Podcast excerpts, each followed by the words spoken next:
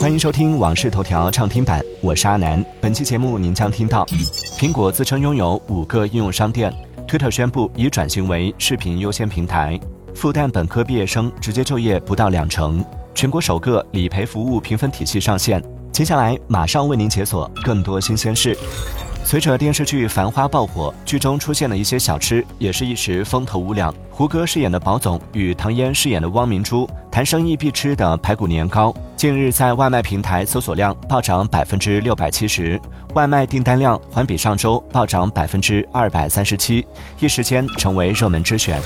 尽管苹果表面上在为遵守欧盟反垄断新规做着准备，允许第三方应用商店上架 iPhone，但该公司仍旧在竭力为自己辩解，称其不应该受制于这些规定。苹果称，App Store 不应该被视为一个单一的平台，因为他们实际上运营着五个不同的应用商店。据报道，微软公司对 OpenAI 公司的一百三十亿美元投资可能面临欧盟的全面调查。一月九号。欧盟委员会表示，正在审查微软对 OpenAI 的投资是否符合欧盟的合并规则。如果发现达到了必要条件，监管机构可能会开始正式调查是否应该允许这一安排。近日，社交媒体平台 X 在一篇针对广告商的博客文章中宣布，现在的 X 是一个视频优先的平台，而不再像前身 Twitter 那样以短消息服务为主。不过，这篇文章缺乏细节。一位该公司内部人士表示，他对博客文章中的说法持怀疑态度。近日，社交媒体平台 X 在一篇博客文章中宣布，将于今年推出点对点支付服务。X 表示，随着该平台致力于2024年的革命，这些支付将释放更多的用户效用和商业机会。不过，这篇博文并没有提供有关该支付服务如何运作或何时正式推出的具体细节。近日有报道称，陈嘉桦与田馥甄或将合作新电影，两人将饰演闺蜜。对此，陈嘉桦经纪公司晋华娱乐否认传闻，称子虚乌有，也从未有过这样的邀约。曾因购买《热血传奇》中国独家代理权而红极一时的盛大游戏创始人陈天桥，被称为中国网游之父。据报道，陈天桥目前拥有俄勒冈州十九万八千英亩（约八百平方公里）林地，成为美国第八十二位大地主，同时也是美国的第二大外籍土地拥有者。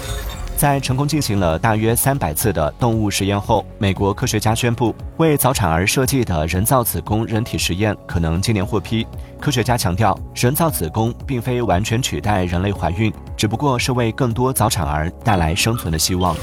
一月十号，社交媒体平台 X 表示，已确认美国证券交易委员会官方账号遭到入侵。被入侵不是因为 X 系统被攻破，而是因为有人通过第三方获得了该账号相关的电话号码的控制权。X 表示，该账号在遭到入侵时没有启用双重身份验证。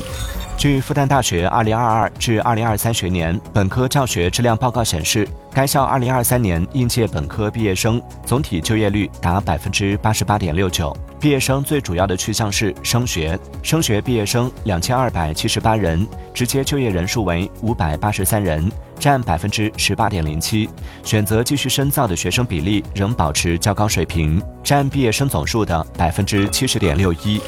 一月十号，龙年茅台生肖酒批价由每瓶六千元跌至每瓶四千一百元左右，受供需和套利因素影响，龙茅价格一度炒至每瓶七千元。不过，业内此前普遍预计龙茅将高开低走。